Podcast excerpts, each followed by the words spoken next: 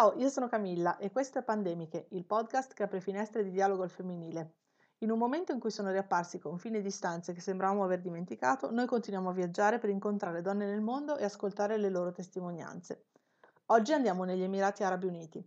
Camilla ci aspetta a Dubai dove vive da tre anni.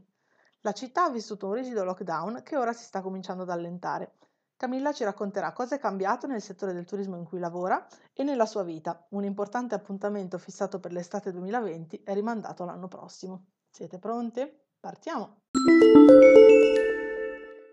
Ciao Camilla, benvenuta a Pandemiche, grazie per aver accettato l'invito. Grazie a te per avermi invitata. allora, partiamo dalle basi. Chi sei, dove ti trovi e cosa fai? Allora, il mio nome è Camilla, in questo momento vivo a Dubai da quasi tre anni lavoro per Marriott International eh, negli uffici che gestiscono sia Medio Oriente che Africa e sono nel team di marketing e faccio brand management. Come sei finita a Dubai? allora, da che, da che, punto devo partire? No, sono finita a Dubai semplicemente puramente per lavoro, nel senso che dopo che ho finito il master di marketing e comunicazione a Milano, ho iniziato in stage a Milano, uno stage che mi è completamente capitato, non cercato, eh, facendo marketing e PR per quattro hotel che erano parte del gruppo Starwood. E da lì ho avuto l'opportunità di fare un altro stage ehm, negli headquarter della compagnia Starwood che erano a Bruxelles, quindi sono stata a Bruxelles un anno e mezzo. Poi a un certo punto Marriott ha comprato Starwood e eh, essendoci stata completamente una ridistribuzione di tutti i ruoli, ho avuto l'opportunità di trasferirmi a Dubai con il lavoro e iniziare a lavorare per Marriott e con una posizione che mi avrebbe fatto crescere, soprattutto mi avrebbe fatto viaggiare un sacco e quindi sono finita a Dubai anche se all'inizio non volevo venirci finché il mio capo all'epoca mi ha convinto eh, facendomi vedere una lista di tutti i ristoranti, le spiagge, le cose belle che si potevano fare qui e di conseguenza mi ha convinta e e com'è la situazione a Dubai adesso invece? Nelle ultime settimane cosa è cambiato? Quali sono le misure di sicurezza che sono state messe in atto? Allora, ehm, iniziato il lockdown come può essere stato fatto in Italia, quindi con, nessu- con, nessuna possibilità di uscire se non per fare la spesa, per andare in farmacia, per le, le emergenze, è iniziato tutto l'ultima settimana di marzo eh, il governo ha istituito un sistema online con una piattaforma online, quindi tutte le volte che eh, si aveva necessità di uscire bisognava mettere il proprio numero, i propri dati, la propria targa della macchina su questa piattaforma per ricevere un permesso che ti sarebbe poi arrivato tramite messaggio in caso in cui eh, ci fosse stata bassa affluenza, se invece c'era troppa affluenza non, non l'avrebbero mandato e questo è andato avanti fino alla, quasi alla fine di aprile. Bisognava stare in casa, nessuna possibilità di uscire, neanche per attività sportiva. Invece poi cos'è stato? Il 23 aprile, che poi eh, coincideva con l'inizio del mese di Ramadan qua, qua a Dubai, eh, hanno un po' reso più facili queste restrizioni, di conseguenza in questo momento eh, si può uscire senza un permesso, si può fare un'ora di attività fisica tutti i giorni, ci si può avvicinare per esempio alla spiaggia, ma ovviamente non si può fare il bagno in mare, quindi proprio solo per pura attività fisica, una passeggiata, una corsa. Eh, cinema e tutte le attività diciamo di intrattenimento sono ancora chiuse quello che ha riaperto sono alcuni negozi di abbigliamento. Non ti so dire come sia la, la, realtà in questi negozi, che cosa si possa fare, perché penso che le norme di igiene non permettano alle persone di entrare e provare quello che vogliono e uscire, perché non, non sono ancora andata, non mi sento ancora tranquilla. Stanno riaprendo pian pianino anche centri, centri di bellezza, però tipo ristoranti, bar e tutte le attività più di intrattenimento sono o chiuse o aperte eh, permettendo solo al 30% della loro capienza, quindi alle persone di entrare in numero limitato, sempre con mascherina per fare qualsiasi cosa, sempre con guanti per fare qualsiasi cosa. Anche i guanti? Anche i guanti.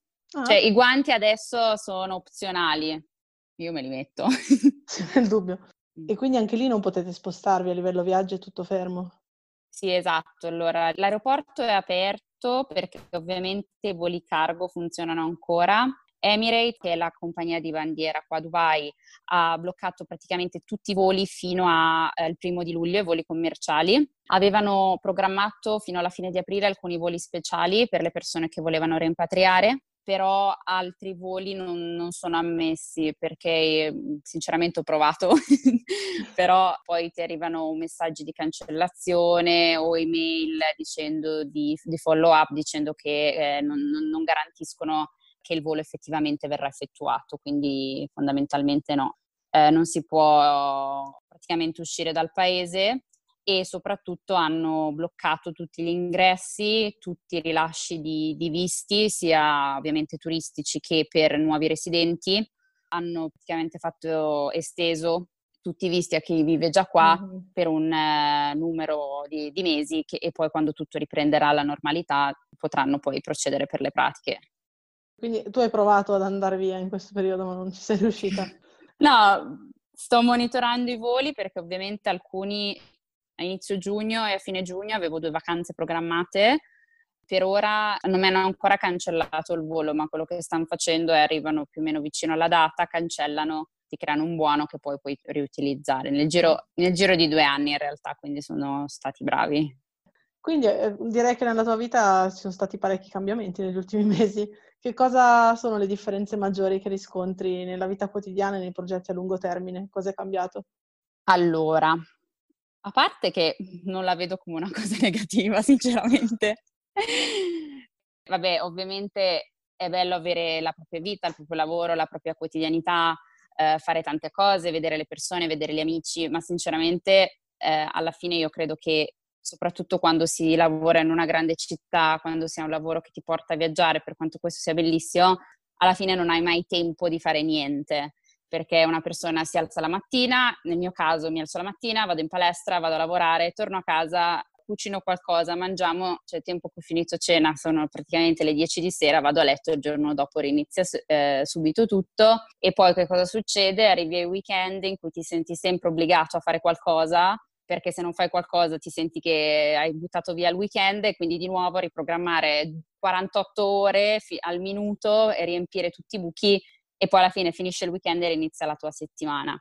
Quindi diciamo che non faccio più niente di tutte queste cose. Tra l'altro la mia azienda è una di quelle che essendo eh, basata solo ed esclusivamente sul turismo, essendo la compagnia di hotel, eh, molti di noi sono, siamo in, in, cassa integrazione, di conseguenza io dal 13 aprile ho smesso di lavorare e inizierò a metà luglio. Quindi sono proprio in vacanza, tipo tre mesi dalle vacanze estive del liceo e eh, sto veramente apprezzando in realtà il tempo che ho. Ovvio, non posso uscire, non po- anche fino a poco fa il tempo era ancora molto bello, magari non potevo andare in spiaggia, però mi alzo la mattina mantenendo la mia routine, mi leggo i miei libri che avevo, la pila di libri che avevo lasciato lì per anni perché tanto non riuscivo a aprirne neanche uno, eh, sto cucinando tantissimo, come penso tutti. Anche qui manca il lievito? Anche qui si, sta, si okay. fa fatica a trovare il lievito, disegno, ma soprattutto passo anche tanto tempo a chiacchierare con, con, il mio compagno, che doveva essere futuro marito quest'anno. Quest'anno? Eh, quest'anno. Sono una di quelle che ha detto mi sposo nel 2020 che è l'anno del botto. Oh, oh, e quindi? quindi aspettiamo Cosa? l'anno prossimo. Ah, sì? Anche quest'anno si aspetta l'anno prossimo. Oh. Anche sotto questo punto di vista, cioè sinceramente non penso avrò mai più la possibilità di passare del tempo con lui come stiamo facendo adesso.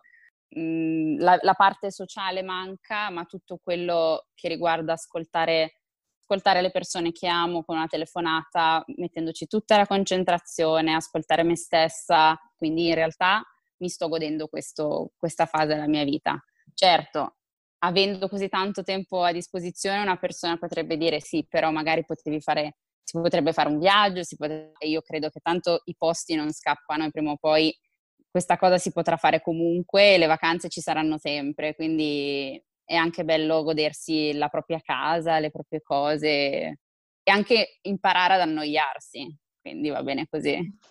Eh sì, hai tempo di pensare a nuovi viaggi intanto, leggere libri esatto. e trovare nuove idee. La tua vita è cambiata parecchio, però ci sono anche dei lati positivi. Cosa pensi di aver imparato e riscoperto di te in queste settimane di calma totale? Di me? Ok. Prima di tutto che so fare un brasato che è la fine del mondo, cosa che non credevo di essere capace di fare. No, poi mh, di me, uff, questa è una domanda interessante. Sinceramente credevo di eh, soffrire un po' di più il fatto di non, non, poter uscire, non poter fare tante cose, soprattutto il fatto di non poter andare in palestra, andare a correre, che al momento è la mia passione. Però ho scoperto di avere un sacco di pazienza, invece credevo invece di no. In realtà ho, non è che ho scoperto, ho riscoperto questa cosa che avevo quando ero molto bambina di essere capace sempre di trovarmi qualcosa da fare. Nel senso che anche quando ero bimba, che magari c'erano quelle estati lunghissime in cui magari le amichetti andavano al mare, io in quel periodo ero a casa e quindi ero da sola e non sapevo che cosa fare, mi mettevo a fare i braccialetti o a fare, aiutare mia mamma a fare le cose. E quindi adesso con tutto questo tempo sempre mantenendo una routine perché non voglio arrivare a quegli estremi in cui vado a letto alle 4 del mattino, mi alzo alle 2 del pomeriggio e non so più da che parte sono girata. Cioè, veramente a occupare, occupare il tempo in modo anche abbastanza creativo, se ho voglia di occuparlo. Se non ho voglia di occuparlo, sto sul divano e magari fisso il, il soffitto piuttosto che una carrellata di 850.000 serie su Netflix e va bene così. Quindi forse accettare veramente anche in un momento di difficoltà sotto tantissimi punti di vista il fatto di essere molto fortunata, essere in un bel posto, essere in salute, eh, a sapere che le persone che amo a casa stanno bene e, e vedere veramente il lato positivo in tutto questo. Grande Netflix comunque, quanto serve anche quello. Grande. Bello fare le cose creative, però anche morire sul divano ogni tanto non è male. Sì, sì. L'altro giorno abbiamo ordinato quattro pizze. Com'è la pizza a Dubai? Buona, no, ci sono dei posti che la fanno benissimo. Dai, ok. No, ristora- eh, a livello cibo e ristoranti si mangia proprio bene. Quindi dici vale la pena vedere Dubai come viaggio? Allora, io la consiglio alle persone che hanno qualcuno da andare a trovare. Allora, o stai facendo scalo per raggiungere un'altra destinazione, ma una vacanza secondo me in, per la quale se si va mirati è uno spreco di un sacco di soldi, mm. perché è una città carissima, costa tutto tantissimo, dal voler andare in spiaggia, voler andare a mangiare un boccone, vabbè il volo ovviamente, gli hotel costano moltissimo, quindi è una vita creata per chi vive qua, perché è tutto bilanciato, quindi è molto cara, però ti garantiscono bene o male uno stile di vita che ti fa stare bene, mentre per chi viene in vacanza secondo me è veramente una spesa che per me non è giustificabile. Cioè ci sono tantissimi altri posti interessanti da vedere prima che non Dubai. Poi una volta che si è qua e magari si ha qualcuno di nuovo, se hai uno scalo, vuoi andare a trovare qualcuno, è bellissima, divertente, ci sono un sacco di cose strane, un sacco di cose che ci sono solo qua, però sì, dall'altro lato è anche veramente, veramente cara. Quanto costa la pizza? Ecco, allora, allora cioè, nella mia pizzeria preferita, che si chiama Luigia, buonissima, la pizza margherita oh, saranno 20 euro. Poi ci sono quelle gourmet che magari se la vuoi prendere un pochino più col, non so, con la bresaola, il carpaccio, arriva anche un po' di più, magari il doppio. Ok, ha battuto Oslo. Bene. Non pensavo fosse possibile, ma la margherita a 10 euro di Oslo è diventata improvvisamente a buon mercato. Ok, wow. Bene. Qua costa moltissimo, poi ovviamente eh, più che il cibo, il, um, l'alcol, perché è tutto importato e perché non, è, non fa parte della loro cultura, diciamo. Per quanto riguarda la tua vita, essere donna a Dubai, com'è? Hai problemi? Servita, riverita, rispettata. Tranquillo. Sì, allora, ovviamente ci sono tantissime cose che ho scoperto um, trasferendomi qui. La maggior parte delle volte quando si parla di Medio Oriente si fa un miscuglio di tante realtà che poi alla fine quando si, si scoprono sono completamente diverse tra di loro. Quindi tutta la parte, ovviamente, soprattutto la parte degli Emirati Arabi, non c'entra niente con la, la visione media che si ha del mondo, del mondo arabo.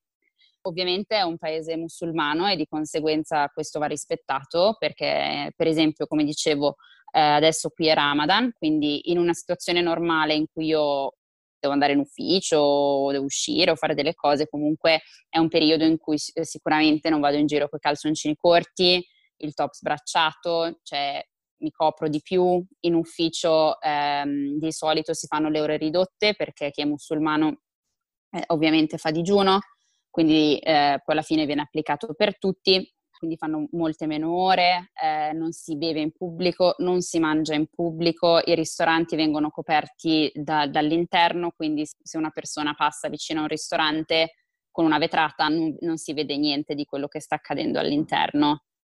Quindi queste, diciamo, sono un po' sono le loro tradizioni. Io ho deciso di venire qua e in quanto ospite devo, rispe- cioè, devo e mi fa piacere rispettarle. Ovviamente quando una, la prima volta che sono arrivata, che sono andata al centro commerciale, che è il posto dove accade tutto, tipo il nostro andare piazza, in piazza a bere il caffè, mi ha fatto effetto perché ovviamente gli uomini eh, hanno la tunica bianca le donne sono coperte o col velo o col burka, dipende da, da poi dalle famiglie, dalle loro tradizioni. Però poi capisci che invece è proprio solo in questa parte del mondo, è proprio solo la loro tradizione, ma non c'è niente di, come dire, che reprime nessun tipo di, di comportamento, solo mm. molta decenza in pubblico. Cioè, ovviamente non è un posto in cui mh, mhmm, si può mostrare mh, mhmm, dimostrazioni d'affetto in pubblico, cioè mm. niente limoni duri davanti a tutti. Cioè, lo, lo terremo come limite comportamentale se mai passeremo Esatto. ok, domandona seria. Mm. Qual è la tua percezione del futuro prossimo in un momento in cui la percezione del futuro prossimo è completamente sfasata per tutti? Cosa pensi e che cosa speri succederà? Allora, a parte che non ho mai... Eh, futuro prossimo sì, forse ho avuto progetti a volte, però sto pensando più a lungo termine, no? quello non saprei rispondere. No, allora, futuro prossimo, partendo da un punto di vista puramente economico, non ne ho la più pallida idea, perché ci sono tante cose che stanno influendo. Eh, purtroppo questo cambierà completamente il panorama dal, dal punto di vista economico, forse se vogliamo, perché penso che tante piccole attività, tante piccole realtà, se non superano questo, questo periodo qua, probabilmente non ci saranno più. Eh, dal punto di vista ehm, di viaggi, spero che pian pianino le persone superino la paura e iniziano a viaggiare, anche perché andrebbe dal mio lavoro. Quindi spero veramente che ci sia apertura con coscienza Sto leggendo tanti articoli, per esempio in questo periodo, che diversi paesi stanno un pochino mollando su alcune, su alcune misure molto drastiche e si vede proprio la differenza tra chi ha voglia di avere un cambiamento, crede nel cambiamento e pian pianino di farcela e superare questo momento, chi invece probabilmente in questo periodo non ha capito niente ed è già lì che fa festa per strada a abbracciare altre persone. Quindi che cosa ne sarà nel futuro prossimo? Proprio spero che ci siano dei cambiamenti a livello lavorativo, spero che ci sia molta più fiducia d'ora in poi, nel senso che spero che spariscano tutte quelle impostazioni lavorative per cui magari il tuo capo ti deve vedere seduta alla scrivania otto ore perché sennò non stai lavorando, mentre in questa situazione si è veramente visto come è semplicissimo essere a casa, essere al parco, essere al bar, avere un computer e riuscire a lavorare. Eh, non che questa debba diventare la normalità, perché è giusto anche avere lo scambio con i colleghi, lo scambio con altre persone, confrontarsi, però che ci sia molta più flessibilità, che ci sia un pochino più di apertura e sensibilità a livello umano nei confronti degli altri, degli altri individui, nel senso che eh, molti paesi che sono sempre stati forti, sono sempre stati i loro vincitori, anche in questo momento sono in ginocchio, quindi spero che si crei molta più sensibilità verso tutti quei paesi che sono stati in ginocchio per molto più tempo di noi e che sono sempre stati poi denigrati piuttosto che giudicati, piuttosto che eh, messi tutti in una categoria di persone che sono le persone a cui non parlare, da non frequentare le persone pericolose, le persone che non vanno bene. Quindi sì, e penso che si riduca poi tutto a un discorso di fiducia. Vabbè, direi che è una, una bella agenda. Ora, io credo che purtroppo per, e per fortuna l'essere umano tende a dimenticare molto velocemente. Per fortuna perché vuol dire che riesce ad andare avanti dopo un periodo di difficoltà, purtroppo perché poi alla fine viene ricordato poco e viene applicato poco di quello che, di cui forse si è imparato, diciamo. Speriamo che stavolta sia diversa. Siamo arrivati all'ultima domanda. Uh. Uh. Allora, qual è la prima cosa che pensi che farai quando sarà possibile muoversi di nuovo? Vado a casa dalla mia mamma. Mi manca la mamma, voglio la mamma, voglio andare a casa. Mamme, non disperate, torniamo presto. Grazie mille. Grazie a te.